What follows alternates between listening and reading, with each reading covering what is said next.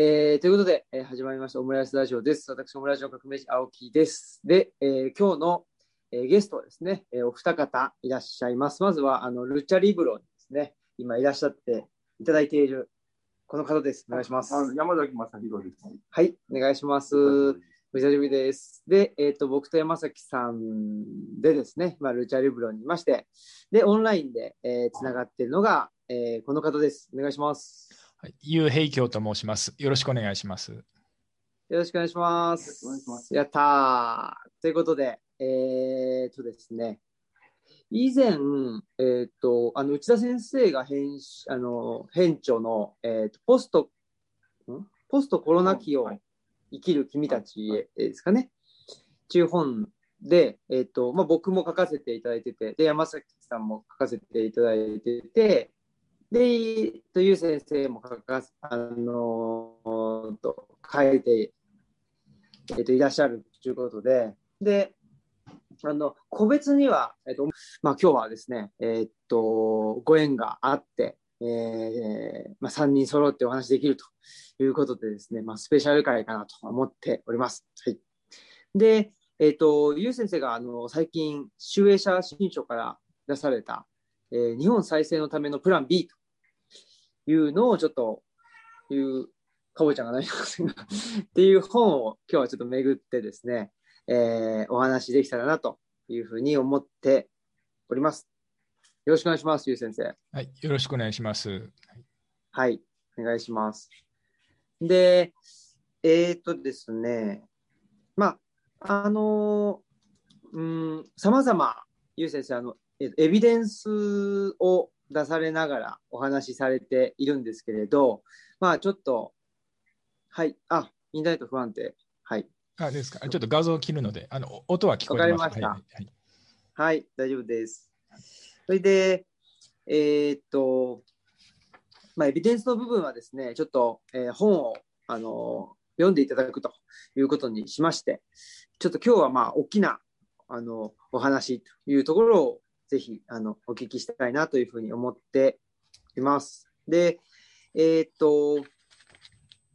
まあ、主にですね、この、まあ、医療と教育と芸術、まあ、芸術の中でも、という先生は、まあ、演劇ということをあのおっしゃられていると思うんですけれど、やっぱりその、うん、特に、なんでしょうね、すすごく僕は、あの、まあ、新鮮、まあ、多分誰も言ってないので、えーと、こういう本になさったと思うんですけれど、この予防医療教育っていうのの提供を通じて、まあ、雇用を創出する。でそこにそのね、まあ、一見医療っていうのはまあ自然科学のものだと僕は思ってたので、でここには予防医療っていうふうにすることによって、あのーここにまあ人文社会科学の知見っていうのが活かせるんだっていうお話だと思うんですけれど、その辺をちょっと詳しくお聞きしたいなと思うんですけれど、じゃあまあ一つ目ははいその、まあ人文科学、はい、人文科学が。えーまあ医療に、えーまあ貢献どういうに活かせるのかはい活かせるのかという。はい。でこれあの実は非常に大きなあの役割があるんですね。えーはいとというのも、まあ、医療費っていうのは、まあ、あの一つはあの社会保障というより、まあ、国家財政であのお荷物だと、まあ、経済成長の邪魔だという考えが非常に一つは大きかったんですね。まあ、それもあって、うんまあまあ、医療経済学という分野が、まあすえーまあ、盛んになったのは30年ぐらい前からなんですが、まあ、イギリスであれアメリカであれあの大きなテーマっていうのはどうやったら医療費が減るかっていう研究を延々とやってたんですね。であのまあ、それに対していろんなあの研究があって、えーまあ、それは私が、まあ、15年ほど前に書いた本ですね、改革のための医療経済学というので、えーまあ、出したのは15年前なんですが、実はもうその辺からあの世界の医療経済学っていうのは行き詰まってるんですね。あのうん私に言わせればほとんど進歩してないんですよ。というのも、うん15年ぐらい前の時点で、まあ、いろんな研究が出て、えーあのまあ、どうやったら医療費をコントロールできるかということで、まあ、それまでの研究をもとにいろんな対策が取られたんですが、結論から言うと全部失敗したんですね。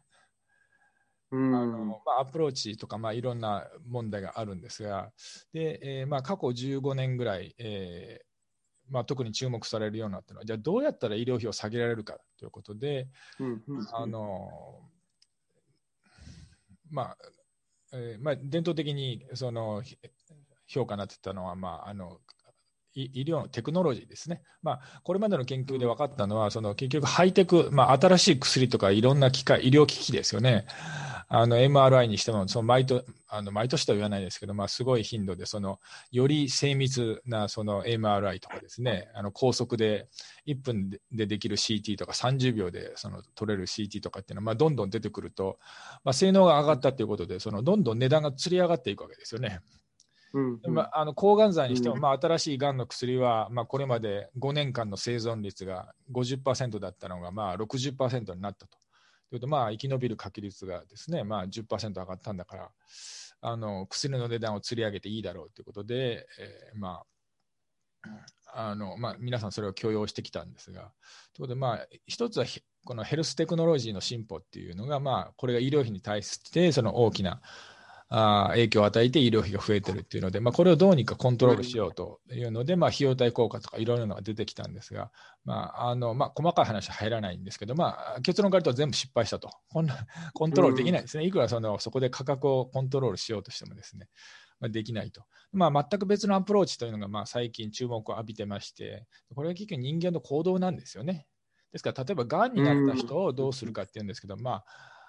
まあ、がんになった後ですよね、まあ、それはあのもうある意味やることが決まってるわけですよね。ですから、がんになった人がどれぐらい生き延びて、どれぐらいその医療費を使うかっていうのは、そんなにその予想が難しくないわけですよね。だから、まあ、だからこの薬使ったら、5年間で60%の人が生き延びるとか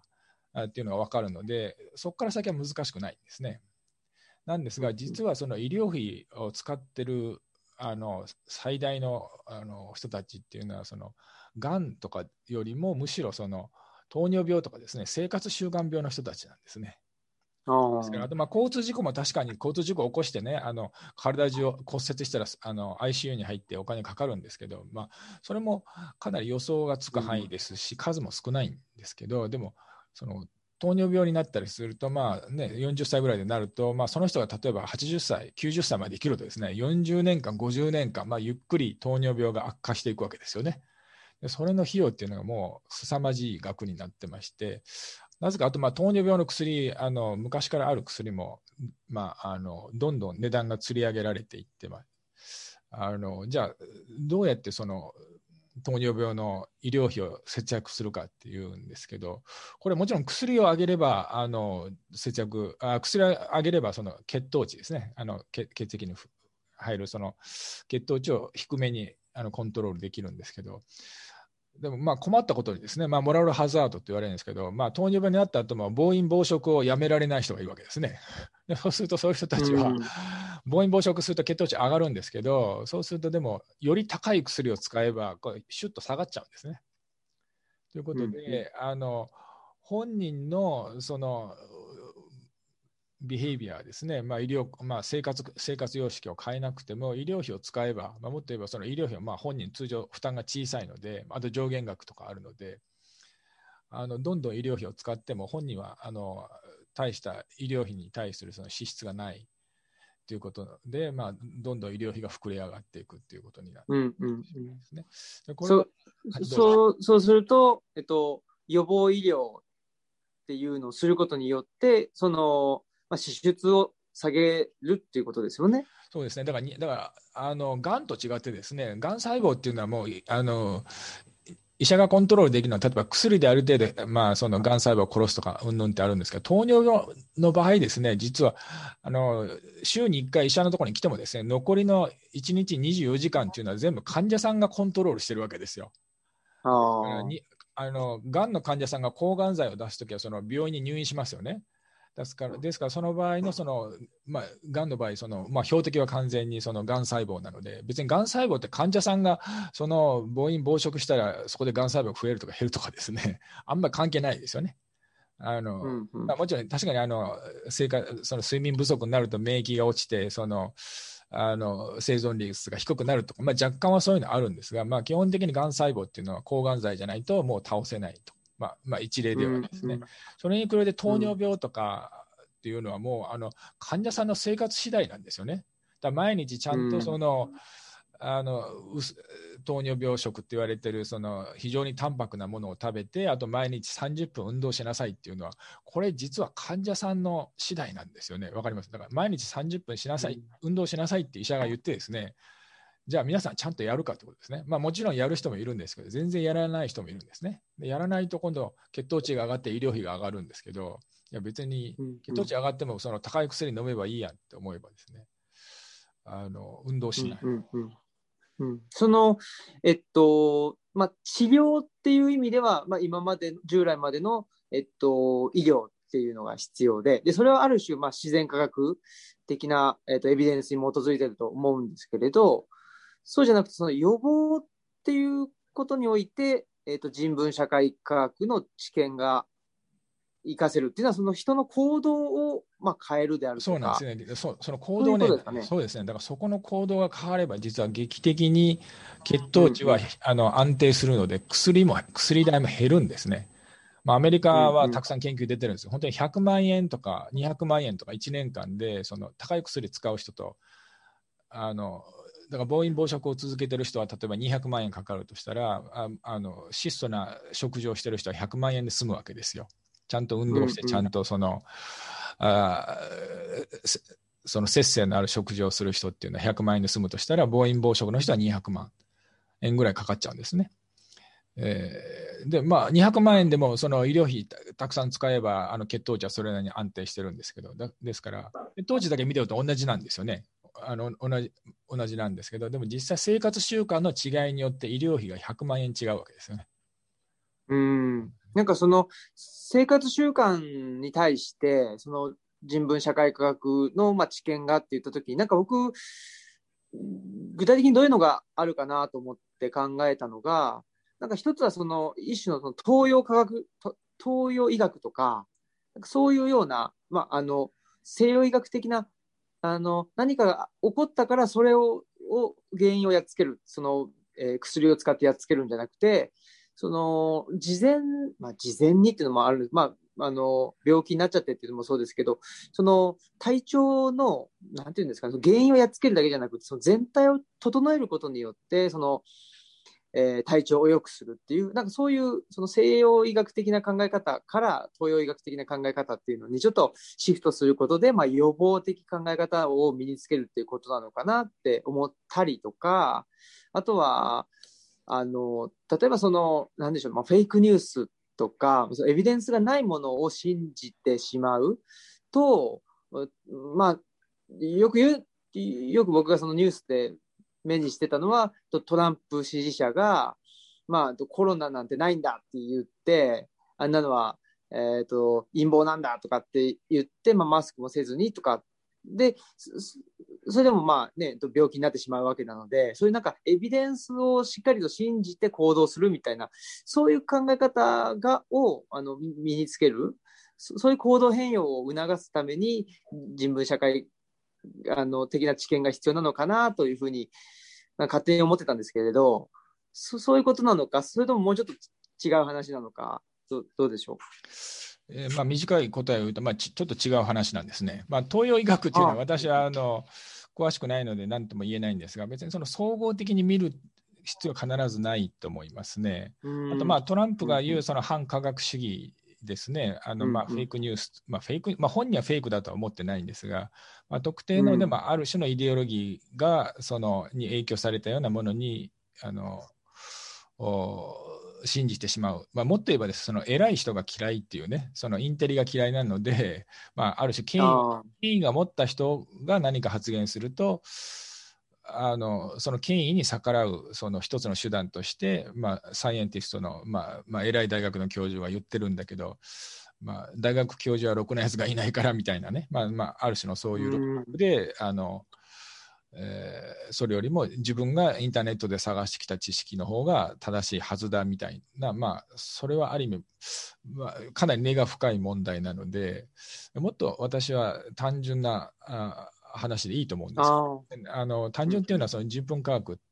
まあ、私も本であの2冊書いて説明したんですが、まあ、とにかくその内容は簡単なわけですね。例えば一番簡単、1日30分ずつ運動しましょうって言うんですけど、じゃあスポーツクラブに行くかっていうね、スポーツクラブと、あとまあいろんなその、なんていうんですか、糖尿糖尿病の患者さんを対象にしたやつとか、そうでなくてもまあ高齢者を対象にして、朝集まってね、みんなでラジオ体操しましょうとかっていう、まあ、会があるわけですよ。でそういうの毎毎日その、そのジムに通うとかっていうのは、ね、あのまあ、典型的なのはその、まあ、アメリカの医療保険会社とか、まあ、ただでね、あのジムのあの会員権あげるから、頼むからジムに行ってっていうわけですよね。だから彼らがジムに行って毎日そのランニングマシンで30分そこで走れば、その医療費が劇的に100万円ぐらい、例えば下がるわけだから、あの年間50万円そのジムの会員代がかかってもいいから、それ全部ね、医療保険会社がもあの出すから、ジムのね、会費は。とにかくジムに行って走れって言うんですけど、行かない、行かないですね、皆さん。行っても続かないんですよ。でなぜ続かないかっていう、実は一番大きい理由は友達がいないからなんですよ。ただ一人で行って、そのね、まあ行ってもその社交的な人ですよね。まあ青木さんみたいに社交的な人だったら、まあ行ってこうね、社いや、社交的ではない。いや、あのスポーツジムに行ってなんかうろうろしてるうちに友達ができて、まあ一緒にこうね、ただただランニングするんじゃなくて、一緒にずっとこう喋りながら横でね、ランニングマシン2つ並べて、あの横の人とだべりながらこうね、ウォーキングとかするとか、ちょっとまあそれ楽しいですよね。たただ走ってるよりはね。というわけで、あとまあ友達がと一緒に行く人はそのね、あの2人でだからそうやってあの並んで走ったりとかですね、まあ、交代でそのウェイトリフトとかやったりとかして、だからまあ友達ができれば、まあ、いろんなそういうスポーツジムにしてもあのあの健康教育クラスとかにしてもですね脱落しないんですよね。であの成功する可能性が多い、だからまあ友達とか、あと兄弟でもいいし、あとまあパートナーですね、配偶者とかと一緒に行くと、やっぱそういう人は続くんですよね。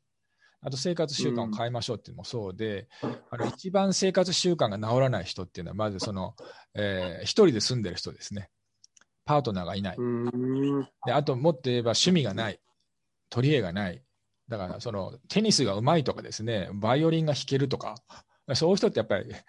あの、ね、わかりますけど、テニスを教えに行くとか、テニスサークルに入れば友達できますよね。バイオリンが弾けるんだったら、どっか地元のそういう音楽サークルに入れば、あの、友達できますよね。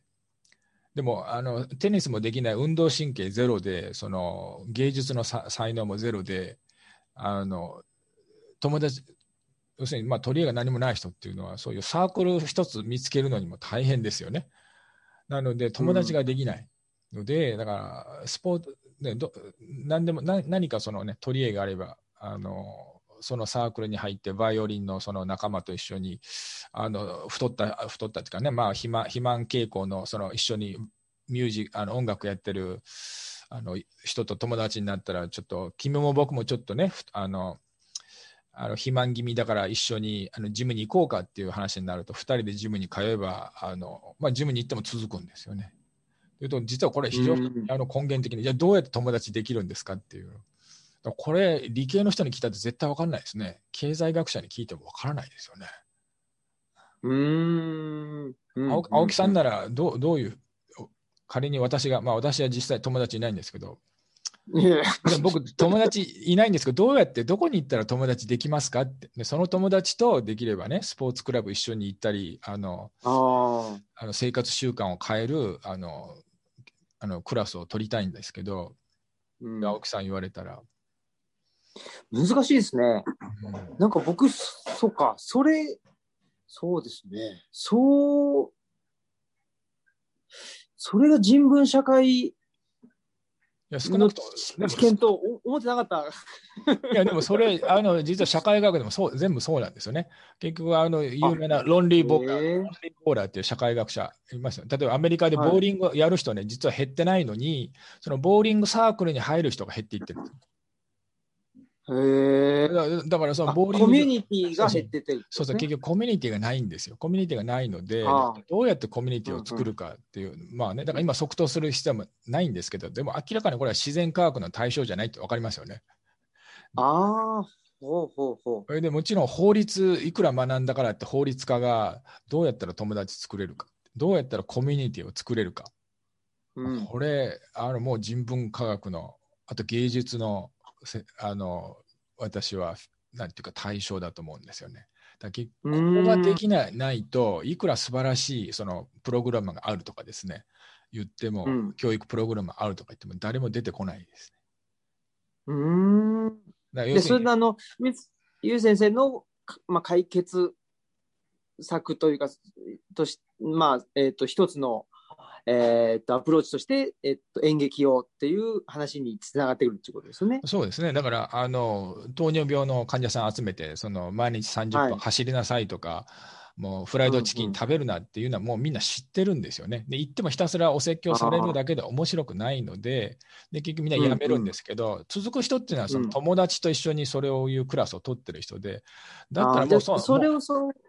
そういうココミュニティをまあ形成するためにその演劇っていう、まあ、手手段を使うという。そうですね。だからもうじゃあそのクラスで、ねそのクラスで友達になれるようなきっかけを作ればいいいいと思ってですね。ああ、えおお、わかりました。ーそのための演劇です。やはい。山崎さんは、ここの予防医療のところで、何か、まあ、僕はその予防医療と人文史、社人文社会学の知見っていうところが、あの、もうちょっと、えっと具体的に知りたいなと思ったんですけど、山崎さんはどどうですか？まあ、僕も割と、まあ、言ってしまえば孤立した生活してる人間なんで、あんまりその全体のつながりみたいな話は、ちょっとリアリティとしてなかなかうん。説得力のある話はあんまりできないかなと思うんですけど、ただ、個人的な経験として一つ語れることが最近あるんですよ。というのは、その家にあの運動不足解消のための自転車こぎマシンっていうのを、もう10年以上前に買ったんですね。ただ全然使ってなかったんですよ。で、最初はその本読みながらとか、うんややったらどうかなとか、テレビ見ながらとか、ちょっとテレビ離れたところにあったんで、やってみたんですけど、なかなかその、そ自転車こぎながら本読んでもなかなか頭に入んないし、結局面白くないんで、続かなかったんですよ。ただ、少し前に、あの、こういうそのノートパソコンと同じような形で、あのブルーレイと DVD を再生できるプレイヤーっていうのを安く買った買ったんですけど、それをその DIY で、その前面についてるパネルのところにこう無理やりくっつけるという荒療治をやりまして、でそれで録画したドラマとか映画とかを見ながらこぐっていうのを始めてみると、これ、面白いじゃんと。で、あっという間に時間が過ぎるんですよ、それやると。ドラマに集中するんで、1時間とか2時間とか、別に負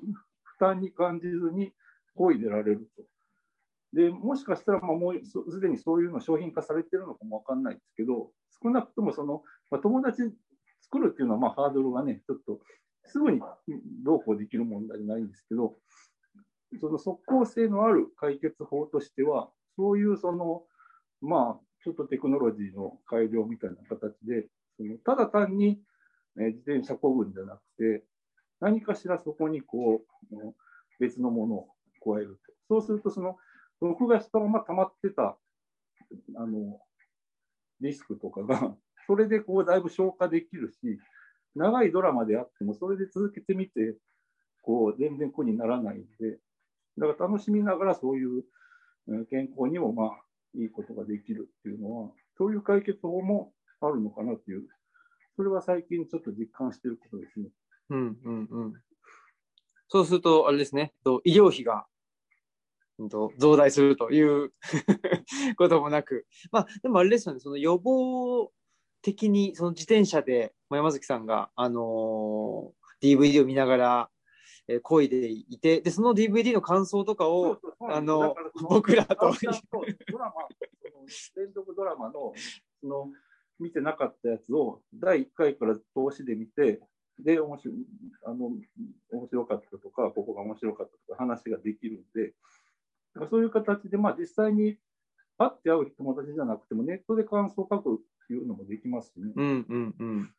だから、そのまあ、実際その、見る人はね、別に自転車関係なく見見てるのかもわかんないけれども、少なくともそういう形で組み合わせることで、生活の中に無理なく、その健康維持につながる要素も入れられるのかなといううんう気はするんですけどね。うん。はい。ありがとうございます。あとなんか僕思ったのは、その、えーっと、僕その、えー普段はその、障害者の人の就労支援っていう仕事をしてて、で、それってまあ、いわゆる福祉なんですよね。なので、ちょっとその、まあ、ゆう先生おっしゃってる、その予防医療教育っていうところで、に、あの、なんでしょうね、人文系の研究者が、えー携われるっていうところも、あのもちろんあると思いますし、僕もそこはすごく、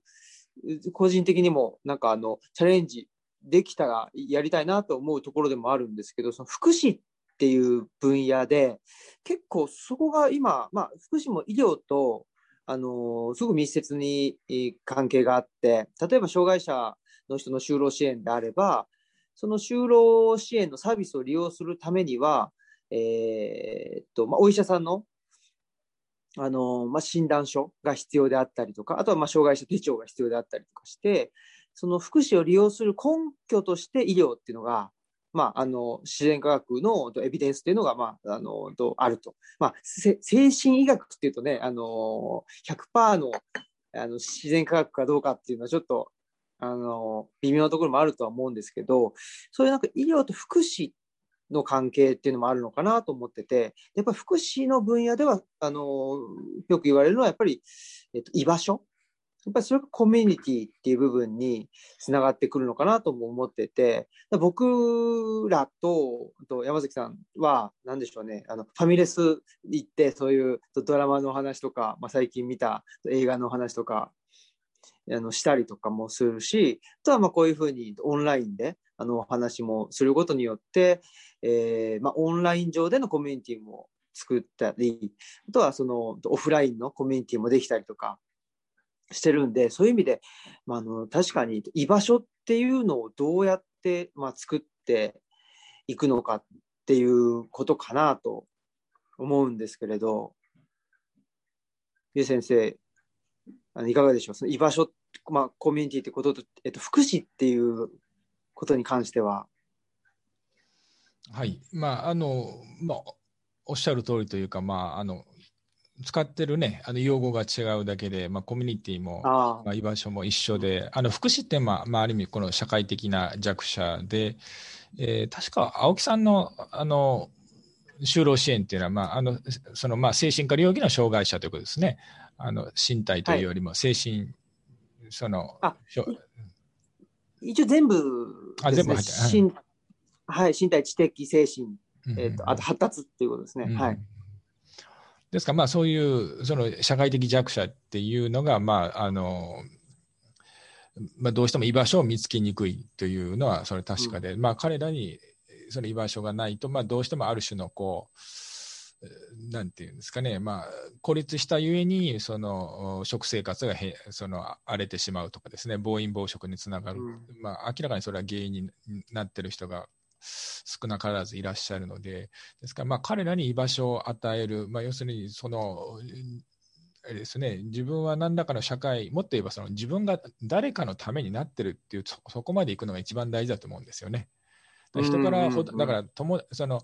コミュニティに入っても一方的にその施しを受けてるだけっていうのはそのあある種の罪悪感というか、まあ、屈辱感になるかもしれないので、まあ、自分は誰かの役に立っているそのコミュニティに入りたいと皆さん思ってるんですが、まあ、あのさっき言ったように、まあ、運動神経が何もなければですね無理にそのサッカーチームに入ってもですねあのみんなの足を引っ張るだけなので。あのどうしてももうそういうサッカーチームに入りたくないとかですねなってしまうので何か自分のパートがあるそのコミュニティです自分の役割があるコミュニティに入るっていうので、まあ、そういう意味で演劇は別にあの愛想が悪い悪い人はですね愛想の悪い役をやればいいわけなのであのそういうわけで何らかのその貢献ができるっていう、まあ、ある種のゲームみたいなあの、うんうん。まあ、あなたには居場所があるっていう、まあ、それはフィクションなんですけどね、もちろん最初はフィクションでいいと思うんですよ。あなたは主役をやってもいいとかですね、私もまあアメリカで言ったら、まあ、いきなりじゃああの、ロックスターの役をやりなさいとかですね、そういうことを言われるわけですよね。あのまあわ、あのまあまあ、そういうわけで、まあ、あのそのババーチャルな、バーチャルというより、だからね、それはテレテレビゲームみたいなバーチャルではなくて、人間が集まって、まあ、オンラインでもいいんですけど、その人間関係をそのずらすっていうね、でそれでうん。自分が一番いい、その、お心地の良いコミュニティとか、自分ができる役割は何かっていうのをね、えー考えてもらうためにも、その演劇というのはあの使えるということで、まあ、おっしゃるように、とにかく居場所があれば、自分は社会につながっていて、なおかつ自分がいないないと困る人がいるっていうね、だから自分は貢献できるんだから、私がいないと困る人がいるので、そんなに自分をね、なんていうかこう、まあ、ある意味は自傷自傷行為に似てますよね、あの暴飲暴食するっていうのはね。まあそういうことは、うんせまあ、自分を大事にする理由の一つは、だから自分は頼りにしてる人がいるっていう、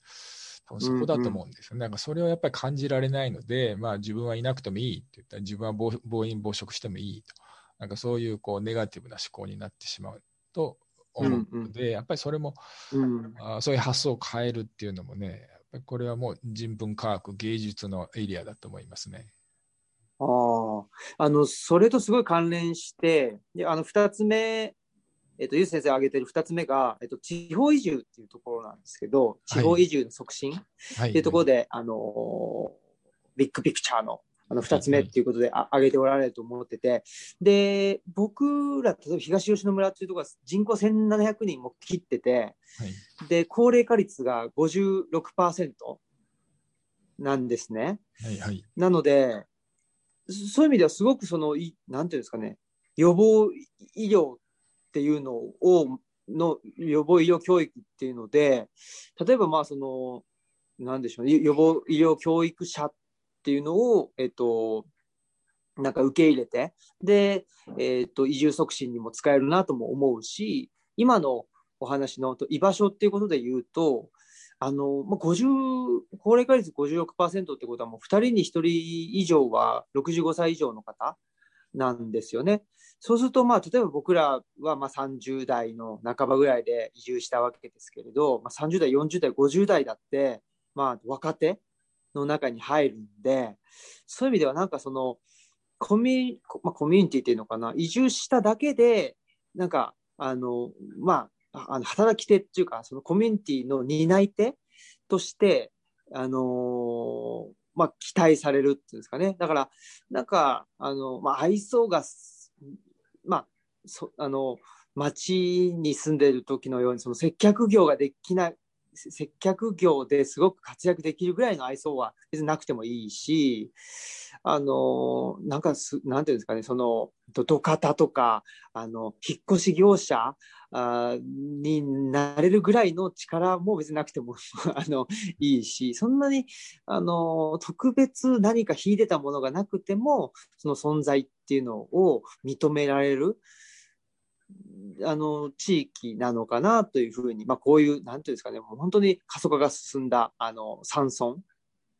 っていうところはそうかなともあの思うので、そういう意味では、まあ、僕らもあの地方移住したら、なんか、なんていうんですか、もうその、その人が存在してるだけで、と受け入れられるような、あの、地域なのかなっていうふうにも思ったりして、えーいるんですけれど、そのユース先生がまあ想定してるこの地方移住っていうのの、なんか、あの、なんて言ったらいいんですかね、えー想定してるそのイメージっていうんですかね、それその人口10万人ぐらいの地方都市っていうイメージなのか、それともあの山村とか漁村とか農村とかで人口がまあ1万人、うん、いいないぐらいのところをイメージされてるのか、その辺はいかがですか？そうですね、まあ、私があの、まあ、特にターゲットにしているのはですね、えーまあ、地元にあの病院があるところですね、今私が一番あのターゲットにしたいと思っているのは、もちろんその今、青木さんがいらっしゃるような人口1000人の町でもいいんですが、というのは今、あの厚生労働省があの、まあ、このコロナのさなかにですね、日本中の病院のベッド数を減らして、病院そのものを潰して、統廃合という名前なんですが、まあ、一見聞くと合理化しているようなんですが、まあ、要はもう地方に人が住めないようにするっていう、まあ、内田先生もよくおっしゃってるように、まあ、地方の切り崩しが、まあ、医療から始まってるわけですよね。なので、まあ、一旦もう病院潰しちゃうと、もうそれをあの新たに始めるっていうのはもう本当に大変なので、とにかく今あるのを何とかしてね、維持したいと思ってるんですね。ですから、まあ私は個人的に今一番注目っていうか、あの支援したいのはそこなんですね。でうん。厚労省のロジックでは、今、人口が減っていって、このペースでいくと、例えば5年後にあのこれぐらいの、今、患者数が年間、まあ、何千人で、まあ、このペースであの、まあ、過去5年間でこれぐらい減って、過去5年ぐらい、あこれから5年経つとね、さらに減っていくので、あのあのじゃあ3年後に病院閉めましょうとかも決めてしまって、まあ、その閉めるゴールに向かって、まあね、どんどんその入院ベッドを減らしていくとか、まあ多分そういう計画を立ててると思うんですもう逆だと思うんですよね。だ病院を維持するために、例えば年間あの5000人いるとしたら、今3000人だったら、じゃあ人を呼んでくればいいじゃんっていうのが私の考えなんですね。うん患者さんを産むために、病院を維持するために、じゃあ5000人いるとしたら、あとね、人口を何千人増やせばいいかとかね、あと何パーセント人口を増やせばいいかっていう、うんうん、逆にそれをもとにね、私は本当にそこに移住して病院を支えてほしいと思いますね。というのは病院があればですね、本当に今、青木さん、あの実はオムラジあのできるだけ宿題をやろうと思ってですね、山村夫婦、あのね、山村夫婦 すいません。何でしたっけ、えー、山村夫婦砲弾という、ね、あ、砲弾、砲弾、砲弾か。もう聞いてましたけど、ね、あの、パートナーの方とか、青木さんね、あの、よく、あの、調子が悪くなるみたいですから。あそうなんですよ。その時に、やっぱり近くに病院があるかないかって、もう決定的に違いますよね。こその特にコロナなんてそうですけど、うんうん、行ってとり、うん、酸素ボンベで、その、そのね、酸素ボンベまあ、できれば ICU があるぐらいのね、病院がいいんですけど、だったら生き延びることができるなって、うん、まあ、そういう意味で私はあの、まあ、一番注目してるのはその今政府が躍起になって潰そうとしてる、まあまあ、人口10万以下の町のにある基幹病院なんですけどね、まあ、そこを私は守るために、うん、あの一つは行ってほしいと。あと、まあ、もう一つは、そのもっと小さくても構わないですだから青木さんの多分、あの、周囲にはそういう病院がないと思いますが、まあ、それでも診療所があるとかですね、じゃあその診療所を潰さないするたすむするために何が必要かって、まあ、一つは人口ですけど、あともう一つはその、まあ、テレメディスンとか言いますけど、要はその遠隔医療ですね、ですからあの、遠いところからでもそのコロナを疑った場合の診察とか、まあ、コロナ以外でも、まああのまあ、特に子どもさんとか診断が難しいのは、あのビデオを使ってですね、そのあの、うんあの大阪とか奈良の市内の病院の先生にあのビデオ越しに診断の手伝いをしてもらうとか、うんうん。うん、そういうルートを作っておけば、まあ、田舎でもあの、まあ、医療によって、まあ、医療過疎によってその殺されることはないというので、だからそういうのも本当に、あの考えた方が良いと思いますね。だから、うんうん、あまりまあそれを前面に出すともあのちょっとあの変変なんですけどね。だからまあ青木さんがもうね、うん、あの今周囲のお友達の方をランダムに誘ったりしてると思いますけど、まあ、できればね、医療関係者をできるだけ引っ張ってくると。あのね、移住者、例えばね、でまあ、あのやっぱりその時にやっぱり地元に病院があれば、いや、ちゃんと病院もあるからっていうことですね。でやっぱり住民の中に医療関係者が増えれば増えるほど、やっぱりそこはあのですね、まあ、万が一その、ね、その停電、病院が停電になろうとですね医療、医療者がいればですね、やっぱ何らかのことができますので。うん。ああ、そそういう話、あすごく理解できました、今。あのその病院っていうのをまあ潰さないためにっていう、そこがやっぱり大事だっていうことですもんね。あの例えば奈良の、奈良県っていうのはもう3分の2ぐらい山間地域なんですよね。で、そこではですね、まあ、あの大きな病院っていうのは、あの本当に少なくて、で、コミュニティナースっていう、あのまあ、訪問訪問看護ですかね、の方々を、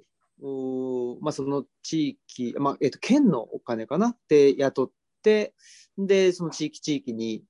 まあ、住んでもらってるような形になってますね。で、まあ、それで、まあ、あのある種の、うんとまあ、予防的な医療っていうので、えー、まあ、大きな、あの、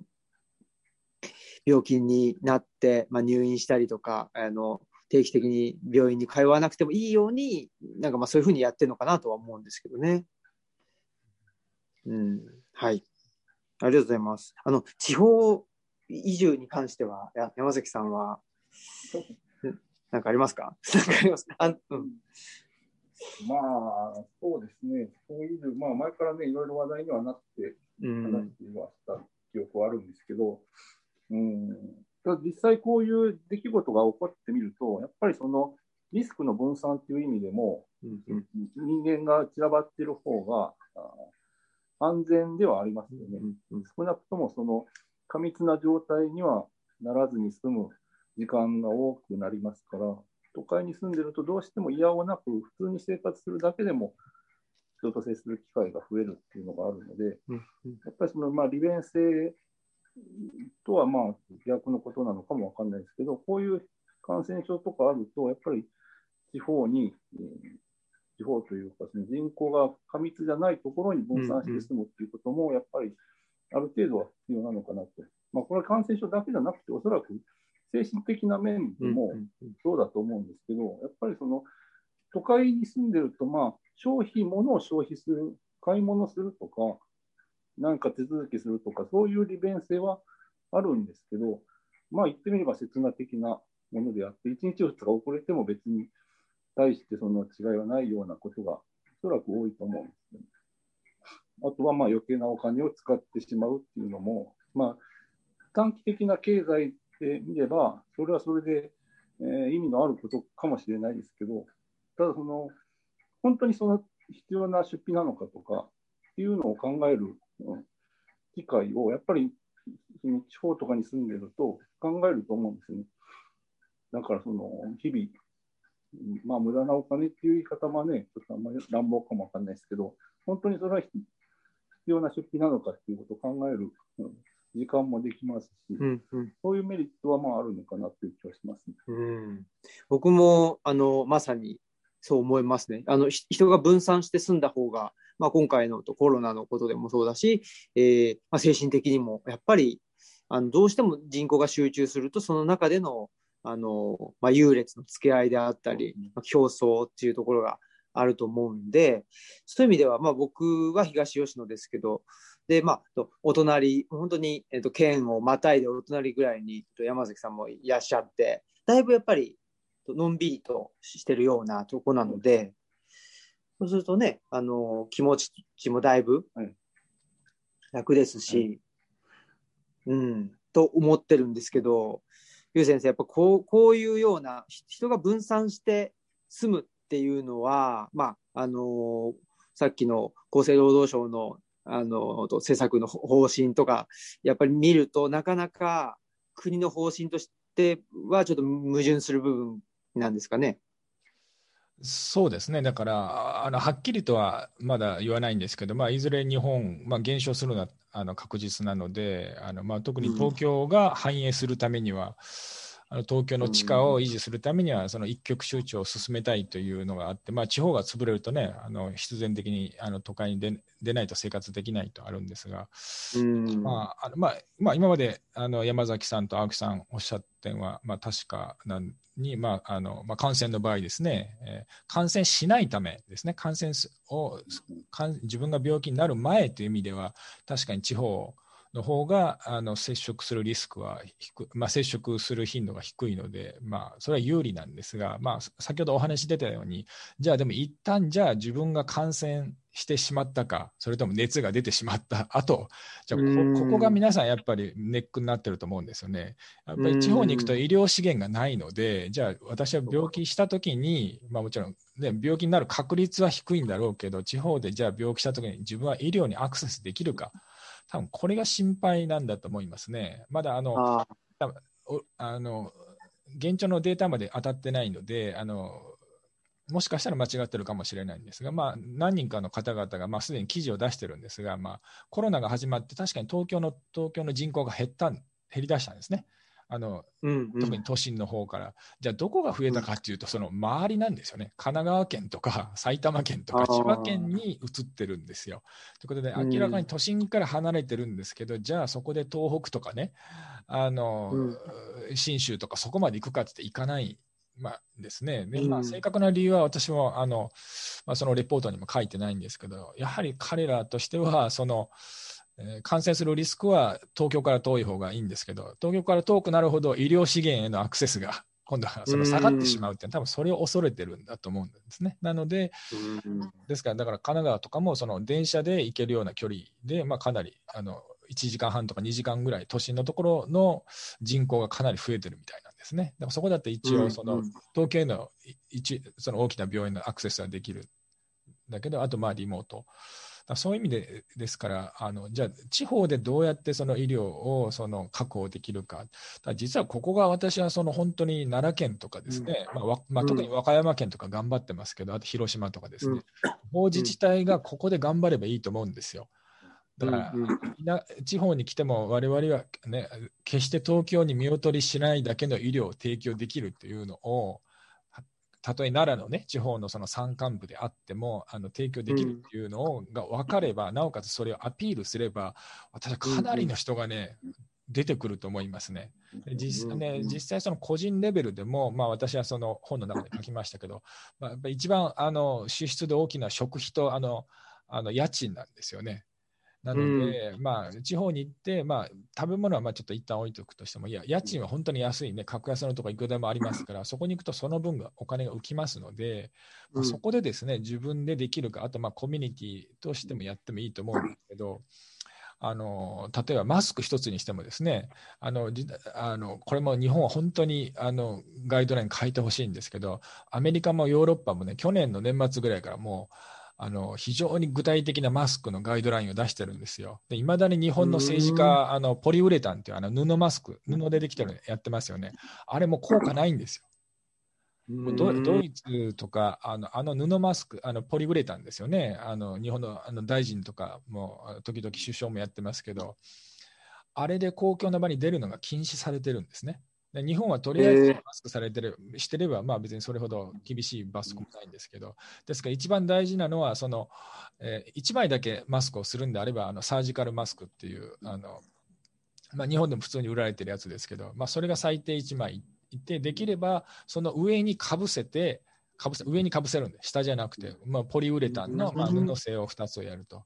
で、まあ、さらにいいのはその今山崎さんがしてるようなその立体式の、えーまあ、いろんな名前がついてますけど、その立体型の 3D のマスクをして、まあまあ、医療関係者は特に N95 っていう、えー、一番あの頑丈あのシャットアウトするのがあって、まあ、ドイツもアメリカもちゃんとそういうのが出てるんですね、国のガイドラインとして。うん、でなおかつ、まあ、ドイツなんていうのは、だからもう普通の日本のあのポリウレタンの布マスクみたいなハンカチを、ま、丸めたようなんでは、公共の場に来たらその、罰金なんですね、罰則なんですよ。それぐらい厳しくやってる。うんいまだにそういうのができないんです例えば、例えば奈良県がですね、それをもうあのきちんとその説明をした上で罰則をつけるか、罰則じゃなくて、お金がない人にはもうそれを配るとかですね、うん、県がそのきちんとした 3D のマスクを確保して、あともっとそこの医療者、あとさっき言った訪問看護の人たちとかですね、そういう人たちにも提供すると。もっと言えば、その訪問看護のあのナースもその足りないので、そういう人たちが、じゃあ一人その、えー、感染者が出て、そのどっかの家にですね、その PCR でポジティブになって、その家族の人たちも全員そのあの熱が出たとかっていうときは、やっぱり完全防護でいかないとだめですよね。じゃあ、防護服があるかって、それなしでいって、訪問看護の人が感染するわけにいかないので、だからそういう訪問看護もの人たち用にちょっと完全な防具とかマスクとかですね、あと、あのまあ最悪病院がいっぱいになって、まあ、酸素ボンベさえあれば生きていけるっていうのはこれあるんです。こういうケース実は非常に多いんです。まあ、あの酸素ボンベさえあれば生き延びられるっていう患者さんもたくさんいるので、多分それすらできないので、今、あの大阪とかですね、特にこの前に1月とか、日本全国で大都市であの家で家に放置されて亡くなった方っていう、うんうん、酸素ボンベさえあれば生き延びた方は、おそらくいると思うんですね。私は正確なデータないんですが、おそらくいると思う。だから例えばそういうのを、その酸素ボンベをあらかじめ置いとくとかですね、そんなにお金かからないんですよ、病院とかクリニック作るに比べれば、医者を医者を呼ぶことに比べれば。ですから、そういうコミュニティでできるだけ、その近くのね、あの今、あのお住まいの近くのクリニックでも酸素ボンベをたくさん置いといてですね、いざとなった酸素ボンベを持って、その完全防護の訪問看護の人が行って、酸素ボンベだけとりあえず渡して、あの病院が入院が秋まで待つとかですね、そういうのきちんとやれば、はっきり言って今の東京、大阪、その他神奈川県を含む大都会よりも、おそらく非常に安全なはずです、そこよりも。でももうそそんなことを、きめ細かなことをやれてるあの大都市はまだないと思いますから、うそういうのをやって、それを大々的に宣伝するなり、まあ、口コミでもいいですから、そういうのを宣伝すれば、確実に私は移住者が増えると思いますうん。確かに、なんかまあその今ね、やっぱり地方のあの首長のあのコロナへの対策っていうのが、やっぱりあの比較してあの論じられてるようなところもあると思いますし、だから、まあ、和歌山はしっかりやってるけども、大阪はっていうような、まあ、対比して結構語られてると思うので、おっしゃる通り、その地方こそきちっとエビデンスをにあの基づいたそういうコロナ対策っていうのができたら、それがまあ、あの移住者へのを、あの呼び込む、うん、まあ、アピールにもなるのかなっていうのも今お話伺ってて思いました。うん。あの、やっぱりその、という先生が書かれてる、あの、日本再生のためのプラン B の中でも、やっぱりエビデンスの欠如っていうのがすごく言われてて、そのマスクの、あの、何ですかね、えー、こういうマスクじゃないと、それはマスクとは呼べないっていう、その基準すら日本では作れていないっていう状況ですけど、今日、えっ、ー、と、山崎さんがお持ちいただいたこの韓国のマスク、KF94 っていうのは、これ山崎さん、どう、どういうふうにあ、なんか、はい、こういうのが売ってるよっていうのを知って、で、買ってみたんですよ。で、うんうん、内田さんが確か前からこれつけられてたんですね。で、どこで売ってるのかなって気になってたんですけど、これ、いろいろまあ、あの、KF94 っていうのは、韓国で規格化されてるマスクらしいんですね。医療用ではないけれども、まあ、不織布よりはちょっとあの効果的だというふうな、で、その粗悪品が出回らないように、ちゃんと規格化されてて、で、LG とか大きな企業も出してると。これってその開発された経緯っていうのは、ユウ先生はご存知でしょうか？いや残念ながら細かい経緯は知らないんですが、でももう、はい、明らかにでもその今、山崎さんがつけておられるようなその 3D の方が、まあ、従来のものよりはあの安全性が高いというか、効果が高いと思いますね。それはもうあのエビデンスも出てると思いますし。はい、はい、やっぱり国としてそういうこういうところにちゃんとそのエネルギーやリソースを注いでるっていうのが、やっぱりちょっと違うなと。で、例えば台湾にしても、その台湾はまあ不織布が中国製の不織布が一般的ですけど、あのオードリー・タンさんがデジタル大臣として、その一般の人々にかなりもう本当に感染が拡大する初期の段階で、あの国民ちゃんとマスクが行き渡るようにということで、えー、アプリを開発してで、最初はデジタル決済しかできなかったようなのが、それではちょっと高齢者が買えないっていうので、もっと簡単にそのコンビニでも買えるようなシステムができたというのを見ると、やっぱりその韓国も台湾もマスクをその国民の健康を守るために必要な重要なツールとして、えー、認識して、で、ちゃんとそこにエネルギーを注ぐと。で、粗悪品が出回らないような工夫もするということをちゃんとやってるような気がするんですけど、じゃあ日本はそれやってるかっていうと、少なくともその見聞きする限りではそういうことに関してはやられてないような気がするんですね。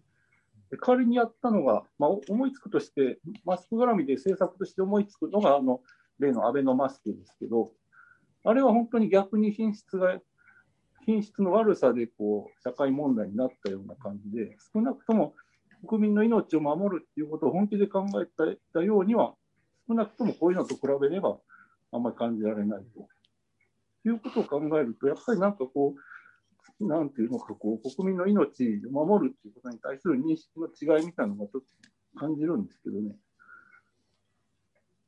うん、その件に関してはいかがでしょうか？まあ、あの、山崎さんおっしゃる通りだと思いますね。やはりその、まあ、日本の政府は、うん、まあ、今の現現時点の政府の比較ですけど、まあ、諸外国、まあ、他の先進国一般ですね、韓国、台湾と比べては、まあ、明らかにその関心がないと思いますね。まあ、いわゆるその、インテリジェンスのレベルではないと思うんですね。インテリジェンスのレベルなんていうのは、その世界的にどこも似たようなものだと思うんですが、まあ、究極的には価値観ですよね。まあ、別に1000人、1万人、10万人死んでも、まあ、大したことがないという価値観がやっぱりあの今の日本の指導層にあると思いますね。で自分たちは死なないというなぜかそういう確信を持って確信というかまあそういう自信があってですねあのまああの身内以外はあ犠牲になってもあの別に選挙でも負けないしあの自分たちのあの仲間が傷つくのではないんだからっていう、やっぱり多分そこだと思いますね、本当に一番の違いは。テクノロジーもインテリジェンスもお金も別に日本、韓国、台湾比較して、日本が大きく劣るわけがないですし、実際劣ってませんですね。はい、うん、だからおそらく東京オリンピックがなかったら、日本もこういうのにちゃんと対応できて、JF94 とかなんか作ってた可能性も高いと思うんですよ。なんか優先順位が、その、ユーさんの本でも書かれてますけど、優先順位が全然なんかおかしいなという気がするんですね。で、そのプラン A っていうのも結局はね、その既存の秩序の、うん、上上層部にいる人にとっての、まあ、利益をちゃんと確保した解決法でしかない。でもそれだったらその、うまくいったとしてもね、1%の人しか利益を得られないと。それだったら解決法には彼らはそれが解決法としてうまくいってると主張したとしても、やっぱりこう一般の残りの99%の人にとっては、それは別に解決法にもなってないというふうに、結果になってしまうと思うんですね。そういうそのなんか、なんていうんですかね、優先順位とか、その、そもそものその、まあ、コンピューターで言うと、アプリケーションとかじゃなくて、OS レベルのなんか、問題があるんだということをちゃんと認識した上で、そのじゃあどうするっていうのを考えないと、既存の秩序の延長線上で解決法を求めても、もう今の事態には対処できなくなってるのかなという気はしますね。うん、で、えっと、ゆう先生、あのー、最後の3つ目なんですけど、はい。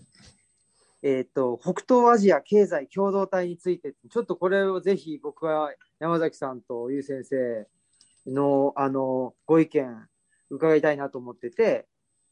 その、えっ、ー、と、まあ、日本もそうだし、まあ、ど、どこの国であってもやっぱりその経済ブロックっていうのには、まあ、あの、所属する、参加する必要があるよねというところで、えっ、と、じゃあ、どの経済ブロックに日本は参加したらいいのかっていうと、やっぱり、えっと、文化、価値観、えっと、地理的な近さっていう、この3つの要素を共有する必要があるよね、というところで、えっと、まあ、ということは、まあ、中国とかもあるんだけども、やっぱり共有する価値観として、基本的人権と民主主義っていうところで、えっと、北東、えっと、北東アジア経済共同体、これはに、に、ニークですかね。まあ、まあ、私が無理やり作った、えそうですね、 Northeast Asia Economic Community という、ですねまあ、あの昔のあの EU の前身が European Community、あの Economic Community、最初が EEC だったんですね。まあ、それに、まあ、習ったという、まあ、私のアイデア。まあ、ニーというのが、まあ、あのあの新しいという英語のね、 new に発音が近いというのもあります。あで、ニークというですね。で、ね、日本と韓国と台湾を含むという、まあ、この3カ国を含むものであってっていうところだと思うんですけれど、この、えっと、もともと、まあ、東アジア共同体っていうことで、例えば、えっと、儒教のネットワークとか、そういうので、まあ、東アジア共同体っていうのも言われてたと思うんですけど、それとの違いっていうのはあの、どのあたりに、が一番違うとこでしょう？まあ、まあ、確かに儒教というくくりにしてしまうと、まあまあ、現時点で最大の違いはやっぱり中国を入れるかどうかですね。えー私の場合は、うえっと、大陸の方ですねはい。そうです大陸の方の、まあ、メインランドチャイナとか言いますけど、まあ中、はい。大陸の方を入れるか否かで、まあ私は現時点では入れない方がいいと。これは私の考えですね。まあ、うん将来的にはもちろんあの中国と一緒にやっていくべきです。ただ、あの、うん中国と一緒にその一緒になるまでに、まあ、ある種のこう準備期間っていうのが必要だと思うんですよね。というのはあまりに中国の力が大きすぎるんですよ。なので、あの現時点でくっつくのはあの、まあ、日本にとっても韓国にとっても台湾にとってもそれかそこが不利になるということで、まあ、私は、まあ、ある種のそのお自分がどこの国に生まれてか、まあ、国籍によって明らかな不利になるっていう状況を避けたいんですね。なので、うん。うん従来の東アジア共同体、まあ、確かにぶあの文化が近い儒教カルチャーという意味では、まあまあ、あの大陸の方の中国も入るんですが、やはりそのあー、まあ、一つにはあまりにそこの力が強すぎる、まあ、日本の人はいまだに認めたがらないですけども、圧倒的に日本よりもあの経済力も軍事力もテクノロジーももう完全に日本は凌駕されているので、あの今、くっついたとしても日本は非常にあの不利な地位になると思いますので。そういう意味で、まず弱い人からまずあの団結していって、その弱い者同士があのまず団結して、その強い方に、まあ、飲み込まれない、まあ、要するに飲み込まれるというか、まあ、下に組み込まれないような準備をしてから、まあ、中国とまあ一緒にやっていくと、まあ、そういう意味で、まあ、あのヨーロッパ共同体もそうですよね、最初はあのベネルクス三国っていう、うんうん。ドイツとフランスでもない、ヨーロッパの一番ある意味小さ一番小さな国でうんですよね。えーあのベルギー、えーオランダ、ルクセンブルクという、まあ、この小さな3つの国が、まあ、地理的にも文化的にも価値観も近いということで、まず一緒になって、それがやっぱドイツ、フランスといういわゆる大国ですね、大国同士のだにあの飲み込まれないという自信ができてから、ようやくこの次、えードイツ、フランス、イタリアという国に、えーまあ、あのと一緒に、まあ、EEC を作っていくと。ということで、うんまあ、非常にあのヨーロッパはあの、えー成功したと思いますね。あのそ逆にまあ日本、東アジアはもう絶望的に失敗していると。まあ、一例はですね、実はあの G7 っていうあのまあ先進国のあのい大きなあの7カ国っていうのなんですけど、実はあれ、あの首脳7人じゃないんですね。に日本のメディアはあえていつも外してますけど、あれ、実は9人来てるっていうのご存知でした？へえ。?G7 じゃないんです実は G G9 なんですよ。そのえ G- G7, G7 と言いつつ、し首脳、来てるね、首脳の数数っていうのは9人なんですね。その2人って何かと、実は EU 代表なんですよ。で EU EU 代表って言って、その、あの、もう EU 代表ってすごいんですけど、確かね、3ヶ月、3ヶ月半年、半年ごとに変わるんですよ。だから EU ってもう20、今27でしたかね。ですから、どんなに小さい国であっても、そのチェコとかスロバキアであっても、そこで首相になれうんば、半年に1回議長国になれる。だから2つずつしかもなれるので、あのサミット毎年やってますけど、だからチェコとか、実はハンガリーとかね、もっと小さいそのえヨヨーロッパの後、多分今、リトアニアも入とかも入りましたよね。だからそういう小さなヨーロッパの国の首脳であっても、G7 のあの会議に EU 代表の2人の代表の1人として参加できるんです。ドイツとフランスが非常に強く押したんですね。最終的にだってそれによって EU、だからヨーロッパのその、まあ、イギリスが離れたわけですか。ら、ドイツ、フランスプラスその 場合によってはですね、そのポーランドとリトアニアが来ればですね、ヨーロッパ勢はそれで4人になるわけですから、その発言権が当然強くなるので、自分の発う言、ん G7 での発言権を強くするためには、自分の仲間を引き込むっていうのをやってる。うんうんそれに比べて日本がやったのは、実は G7 の議長国がアメリカとかイギリスが韓国を呼びましょうとか言っても、日本は呼ぶなっていう強烈な反対をしたっていう、うん。もう本当にね、情けないですよね。あのうんうん。本当に自分が東アジアを考えるんであれば、東アジアの名手になりたいんであれば、あの韓国なり、たまあ、台湾はちょっと難しいかもしれませんけどね、まあ、シンガポールなり、あのタイなり、そういう国を呼んで、価値観が一緒であれば、一緒に仕事を、まあ、G7 に呼べばですね、うんうん。日本と韓国あの共通の利益があればですねそれをあのより強固にすることができるんですが日本はそれができない。残念、うんうん。そういう意味で、うん。だからそれができれば、実は今 EU がやってるよ、あドイツ、フランスがやってるように、G7 の場でも実はもう9人中4人がもう EU のメンバーなん非常に有利ですね。だからそういう戦略的な思考が日本はできないので、まあ、例えばこういうね、2なんか北東アジア経済共同体で価値観をその共有しているのがあの確認されればですね、むしろ日本がその、ね、あの韓国と、まあ、台湾をオブザーバーでもいいですからね、連れて行って G7 の晴れ舞台に行って、まあ、そこであの一緒にあの共同戦線を張るというのができできれば、日本も、まあ、実は日本の、だからそうやって EU はど、ですからもう EU なんてにあのに日本の人口の何倍、もう4倍ぐらいありますからね、GDP も3倍 4, 4倍ぐらいあるので、もう相手にされないわけですよ。かつては本当うんにアメリカの GDP が一番大きくて、2分の1が日本、さらにその次の2分の1が西ドイツだったんですよ。うんフランス、イギリスはさらにあの小さかったので、でももう今、本当にあの G7 の中でも日本のあの存在価値っていうのは小さくなってるんですから、じゃあどうやって大きくするかっていうね、そのうん。うん。経済成長路線だけでは絶対にそんなね、あの30%、50%増えないんだから、それは韓国と一緒にあのネゴシエーションすればいいっていう、その発想がないんですね。うん。まあそそういうなんか本当にまあ戦略的であり、まあ、中長期的な視点っていうのがなくて、なんかすごく排排他的っていうんですかね。など、どうやって日本国はやっていくんかなっていうのがもうさっぱりよくわからないようなあの国際的なあのところでの立ち振る舞いっていうのが僕もすごく気になってはいるんですけど、これその山崎さんはあのゆう先生の北東アジア経済共同体に関してはいかがですか？僕もあの韓国と台湾に関しては、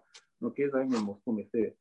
協力関係もっと強めた方が、明らかに日本にとってもプラスになるし、日本人にとってもプラスになるし、韓国人や台湾の人にとってもプラスになることだと思うんですよ。で、現実的にまあ、それ、やればそうだっていうのはわかると思うんですけど、何が邪魔してるかっていうと、やっぱり歴史問題だと思うんですね。えーヨーロッパのあの EU から EC から EU になっていくっていうのが、まあ、紆余曲折はあれど、まあ、順段階を経て進んでいって、今も、まあ、難民問題の対応とかいろいろ摩擦はあれど、安定しているのは、やっぱりドイツがあの戦争でやったことはもう完全に間違いだったっていうふうに、当時の精神文化と完全に決別してるからだと思うんですよね。で、ドイツはそのフランス、オランダ、ベルギー、ルクセンブルク、デンマーク、ポーランド、もう周辺国ほとんど侵略してるんですよ。だからドイツがちょっとでもあの戦争は解放戦争だったとか、誰かにはめられたとか言ってたら、もうそこで信頼を失って、その相互の信頼関係の情勢なんてできない、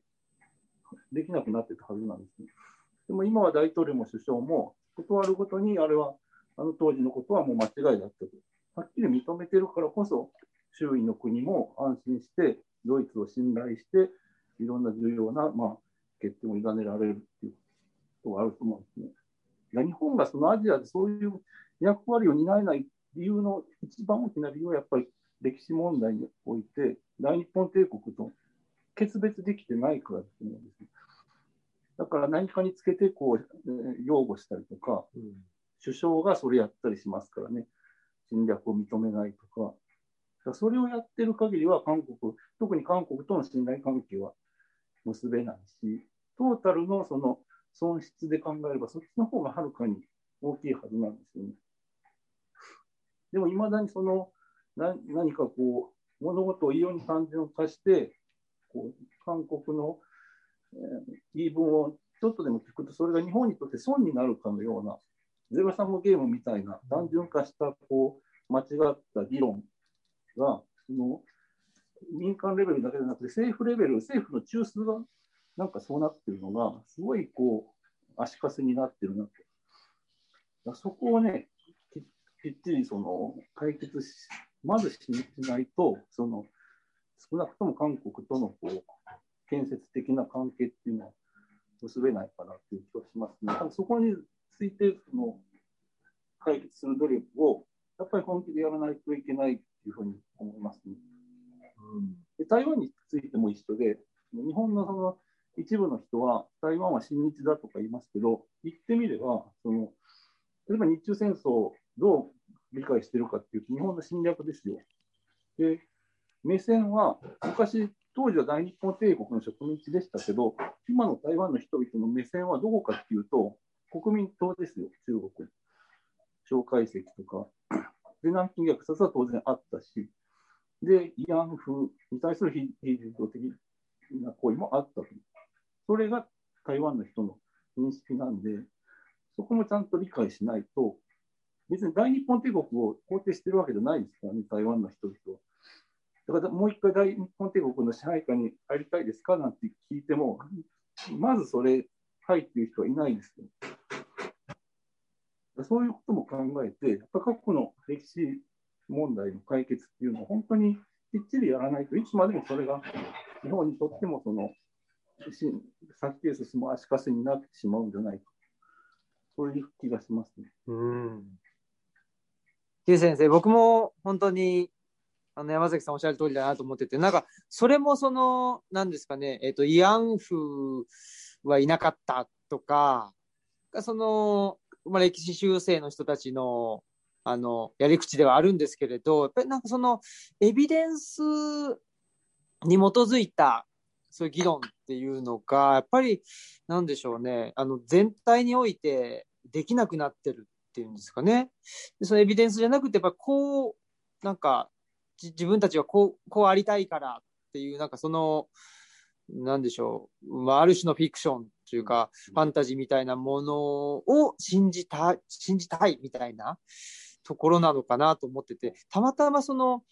えっ、ー、と、いつだったかな、去年かなんかに、えっ、ー、と、なんか大学の、えっ、ー、と、方針を、まあ、経団連の人となんか話し合うっていうのに、なんかその議事録が出てて、で、僕のあの指導教官がですね、今、あの、お某某大阪の大学の、えっ、と、理事長かな？してたりするんですけど、そしたらまあ、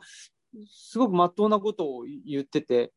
僕は安心したんですけど、あの、ソサイティ5.0っていう考え方がありますよね。なんかその、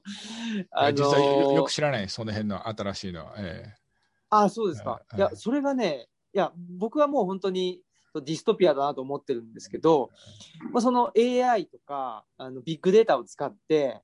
で、まあ、できるだけ人間が考えなくても済むようなあの社会を作っていこうっていうふうに、やっぱりアイデアはよく聞きますけども、そもそも私はああいうのは相手にしてないので、多分多分そういう名前も忘れたんだと思いますね、そのソサイティ5.0。あそうです。うん。でもその方がいい,、あのー、いいと思うんですけど、で、まあ、うちの指導教官も、そのソサイティ5.0がいいってする、その学術的根拠とかエビデンスって何なのっていうことを言ってて。でまさにそうだなと思ってなんか今日本全体で全てそのエビデンスが欠けてるっていうのがすごく気になってるんですよね。うん、っていうそれでまああの僕はゆう先生のあのご著書を読んだ時にやっぱりそのエビデンスの欠如っていうのがもう本当に問題だ。で、それが、まあ、今回のコロナっていう、まあ、全世界をあの襲った感染症の中で、もう本当に、うん、大きな問題、まあ、本当にあの、えーと、人の生き死にをかける大きな問題であるにもかかわらず、やっぱそこですら、やっぱりあのエビデンスっていうのをあの重視しない、なんか日本の在り方っていうのがすごく僕は目立ってると思うんですけど、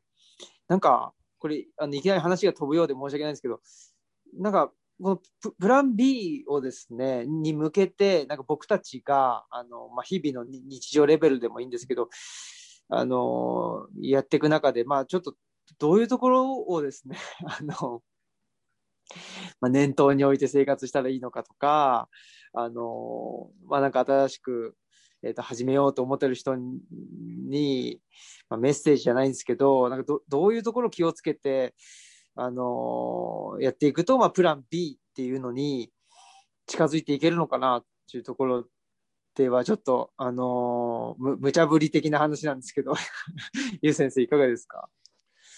そうですね、まあ、そろそろあの話をまとめないと、時間が あの押してますので、えーそうですね、まあ、最終的にまあ日常生活レベルで何をすればいいかということなんですが、あのまあ、抽象的に言えば、やはりそのコミュニティをやっぱりその作る、作って、それをあの少しでもあの大きくしていくってことだと思うんですよね。ですから、まあ、そのコミュニティも、だから、どうやって作るかっていうので、あの私は本当に青青木さんこそイノベーターだと思いますね。本当に。あら、あの。えーあのソサイティ5.0とかね、まあ、そういうこと、あのその手のアイディアはあのあの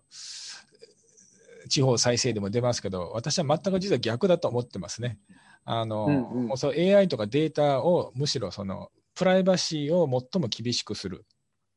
だもう勝手に盗聴、盗撮されないっていうね、まあ、あの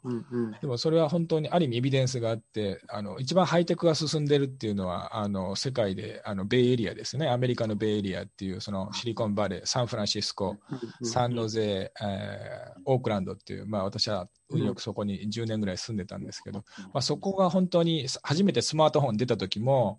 あの何年かはあのアメリカ中で使ってる人のほぼ半分がそのベイエリアの人だったっていうぐらいね、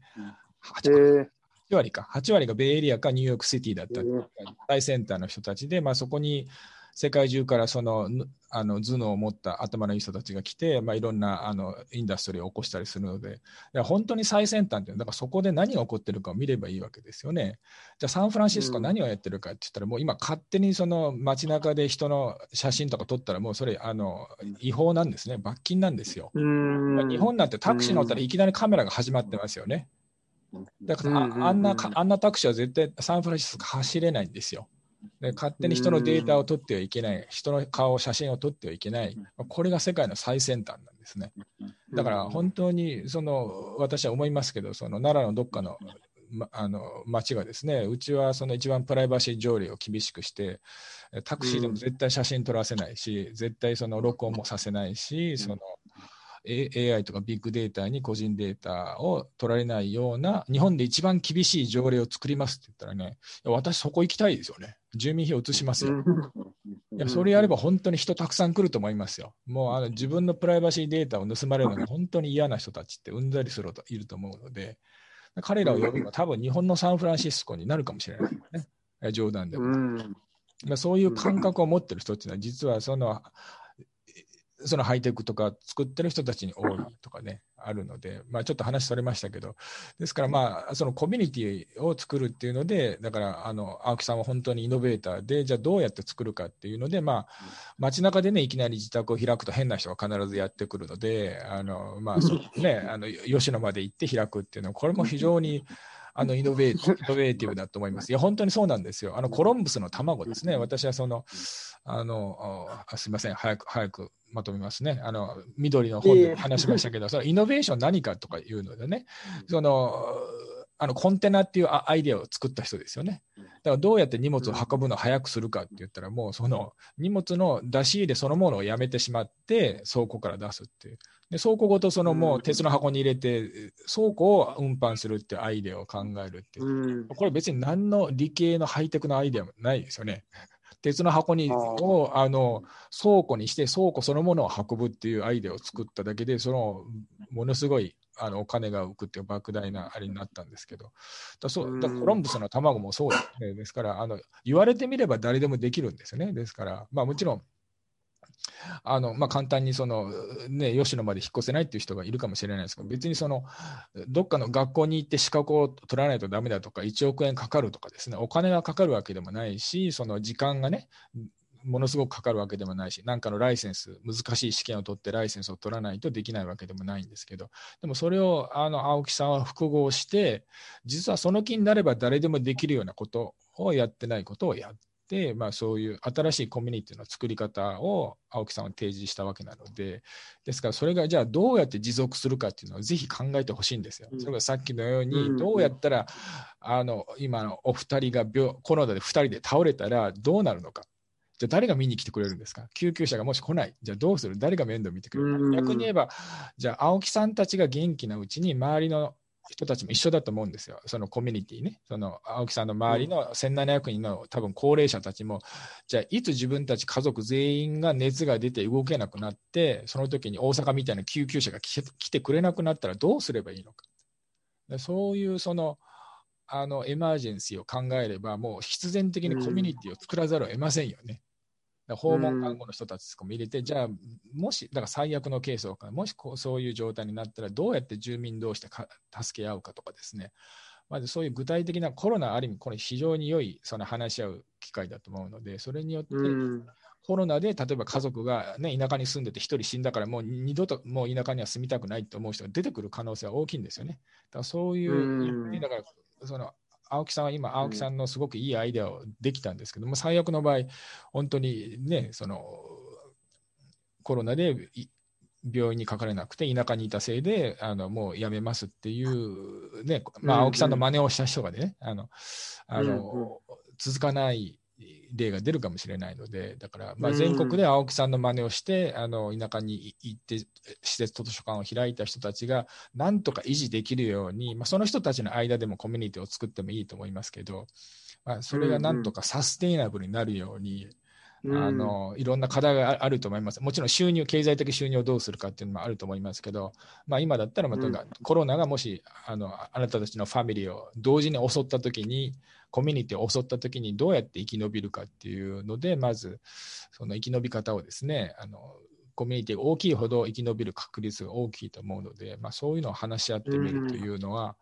うん、それもだからそのまだ起こってないんだけど、例えば演劇の形にしてあのももしこれが起こったらっていうので、そのフィクションとして演じてみるとかですね、まあ、そういうことで、まあ、とにかくそのコミュニティを少しずつ大きくしていけば、ね、でそのコミュニティをどうやって作って作ったかっていうのを、まあ、すでに青木さんされているように、どんどんそのウェブサイトとか本にして公開していって、誰でも真似ができるように、だから全国、ね、その気になれば、同時に、さっきも言ったように、お金もかからないし、ライセンスもいらないんだから、その気になれば、ある日立ち上がって、1万人の人が立ち上がって、青木さんと同じことやったら、これすごいことです。でもそれは可能なんですね。立ち上がればすぐにできるので、あとマニュアルさえあれば良いので、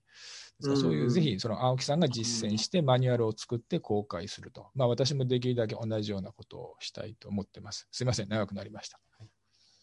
はい、ありがとうございました。本当に、あのー、もっともっとその演劇をどう使うかとか、まあ、演劇とは何かみたいな話もぜひ、あのー、伺いたいなと思ってたんですけど、ちょっと時間がなくて、またぜひ、あの、ね、お話しさせてください。はい。はい。よろしくお願いします。はい、よろしくお願いします。はい。えー、では、えー、本日はここまでにしたいと思います。えー、オムラジの、あ、お相手はオムラジの革命児、青木と、山崎正弘と、はい。ゆうへいきょうでした。ありがとうございました。はい。ありがとうございました。さよなら。